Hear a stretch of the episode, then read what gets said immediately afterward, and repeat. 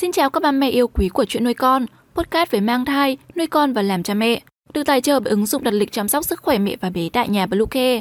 Hôm nay trong chuyên mục về mang thai, chúng mình hãy cùng nhau tìm hiểu dấu hiệu suy thai 3 tháng cuối và những lưu ý dành cho mẹ bầu.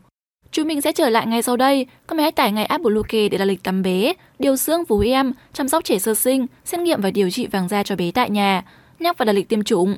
Ngoài ra thì BlueKey còn cung cấp các dịch vụ xét nghiệm níp lấy mẫu tại nhà, massage mẹ bầu, chăm sóc mẹ sau sinh, thông tắc tia sữa, hút sữa và rất nhiều dịch vụ y tế tại nhà khác. Truy cập ngay website bluekay.vn hoặc gọi ngay hotline 24/7 0985768181 để được tư vấn cụ thể các mẹ nhé. Các mẹ thân mến, suy thai là tình trạng rất nguy hiểm vì nó có thể gây thai chết lưu hoặc đứa trẻ khi sinh ra sẽ gặp phải những biến chứng nguy hiểm về não, chẳng hạn như tình trạng động kinh, ngôn ngữ phát triển kém. Sau đây sẽ là những dấu hiệu suy thai 3 tháng cuối mà mẹ bầu nào cũng cần nắm rõ. Ba mẹ nhớ bấm theo dõi trang và đừng bỏ qua video này nhé. Tại app BlueKare đặt lịch chăm sóc sức khỏe mẹ và bé ngay hôm nay để nhận được nhiều ưu đãi hấp dẫn, đặt lịch dễ dàng, thanh toán linh hoạt, xem chi tiết dịch vụ tại bluekare.vn. Trước tiên, ba mẹ hãy cùng tìm hiểu về nguyên nhân nào dẫn đến suy thai. Đối với những trường hợp suy thai mãn tính, hiện tượng này diễn ra chậm, từ từ và không có những dấu hiệu rõ ràng. Suy thai mãn tính có thể chuyển cấp tính khi mẹ bầu vượt cạn. Còn đối với những trường hợp suy thai cấp tính, tình trạng suy thai xảy ra đột ngột, đây là trường hợp vô cùng nguy hiểm. Nếu không được cấp cứu kịp thời, sẽ làm tăng nguy cơ biến chứng về não và thậm chí là đe dọa đến tính mạng của thai nhi. Cụ thể là thai nhi có thể chết lưu trong bụng mẹ. Nguyên nhân suy thai có thể là do mẹ bầu và thai nhi. Thứ nhất là nguyên nhân suy thai từ mẹ. Do thai phụ thường xuyên nằm ngửa, thiếu máu và chảy máu cấp tính ở mẹ bầu. Hoặc mẹ bầu có thể có một số vấn đề về sức khỏe như bệnh tiểu đường, sốt cao do nhiễm virus, nhiễm khuẩn, bị béo phì hoặc bị suy tim.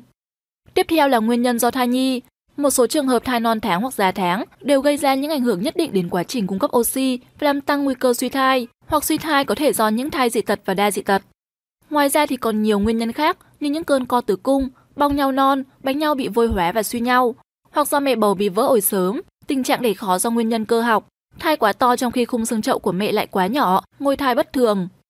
Tiếp theo là các dấu hiệu nhận biết suy thai 3 tháng cuối. Sau đây là những dấu hiệu phổ biến mà mẹ bầu có thể tham khảo. Đầu tiên là dựa vào màu sắc nước ối. Màu sắc nước ối là một trong những yếu tố quan trọng để đánh giá và xác định dấu hiệu suy thai. Nếu như nước ối có màu vàng sẫm thì thai nhi đã có thể bị suy thai mãn tính và những trường hợp này cần được điều trị sớm. Với trường hợp nước ối có màu xanh, những trường hợp này cần được theo dõi, đặc biệt là theo dõi tình trạng tim thai. Sau đó thì tùy vào mức độ, bác sĩ sẽ có hướng xử trí phù hợp, đặc biệt có sự chuẩn bị cẩn trọng trong giai đoạn chuyển dạ. Với trường hợp nước ối có phân su thì cần được xử lý kịp thời, tránh tình trạng thai nhi bị hít phân su trong quá trình chuyển dạ. Dấu hiệu thứ hai là tim thai đập không đều. Phần lớn những trường hợp suy thai đều có tác động rõ ràng lên nhịp tim. Nhịp tim của thai nhi lúc nhanh lúc chậm và được kiểm tra trong những lần khám thai định kỳ của mẹ bầu. Dấu hiệu thứ ba là mẹ nhận thấy thai nhi có cử động bất thường, có khi đạp mạnh nhưng lại có khi đạp chậm. Mẹ bầu cần lưu ý, nếu như không thấy thai nhi cử động trong thời gian dài thì rất có thể thai nhi đã chết lưu trong bụng mẹ. Để theo dõi cử động của thai nhi, mẹ nên nằm trên giường. Nếu thai nhi cử động đủ 4 lần trong vòng 30 phút thì mẹ có thể yên tâm. Còn với trường hợp thai nhi chỉ cử động 10 lần trong vòng 4 giờ thì mẹ bầu nên đi khám bác sĩ sớm. Như vậy để phòng tránh suy thai thì mẹ bầu cần phải làm gì? Cách tốt nhất, nếu mẹ đang mắc sẵn các bệnh lý nền như huyết áp thấp, tiểu đường thì hãy điều trị chúng trước khi mang thai để làm giảm nguy cơ bị suy thai trong thai kỳ. Cùng với đó thì trong suốt quá trình mang thai, mẹ nên đi khám thai thường xuyên để nắm được tình hình sức khỏe của bản thân cũng như theo dõi sự phát triển của thai nhi. Nếu như phát hiện sớm bất thường thì còn có phương pháp xử lý sớm. Mẹ bầu cần ăn uống đủ chất, dành nhiều thời gian nghỉ ngơi để có sức khỏe tốt cũng như cung cấp đầy đủ dinh dưỡng cho thai nhi phát triển.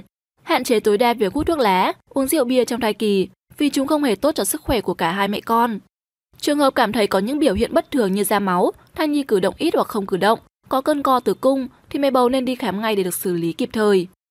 Hãy đảm bảo tâm lý thoải mái khi mang bầu, nhất là ở tháng cuối thai kỳ, vì sự lo lắng căng thẳng sẽ khiến kéo dài tình trạng chuyển dạ, ảnh hưởng xấu đến thai nhi.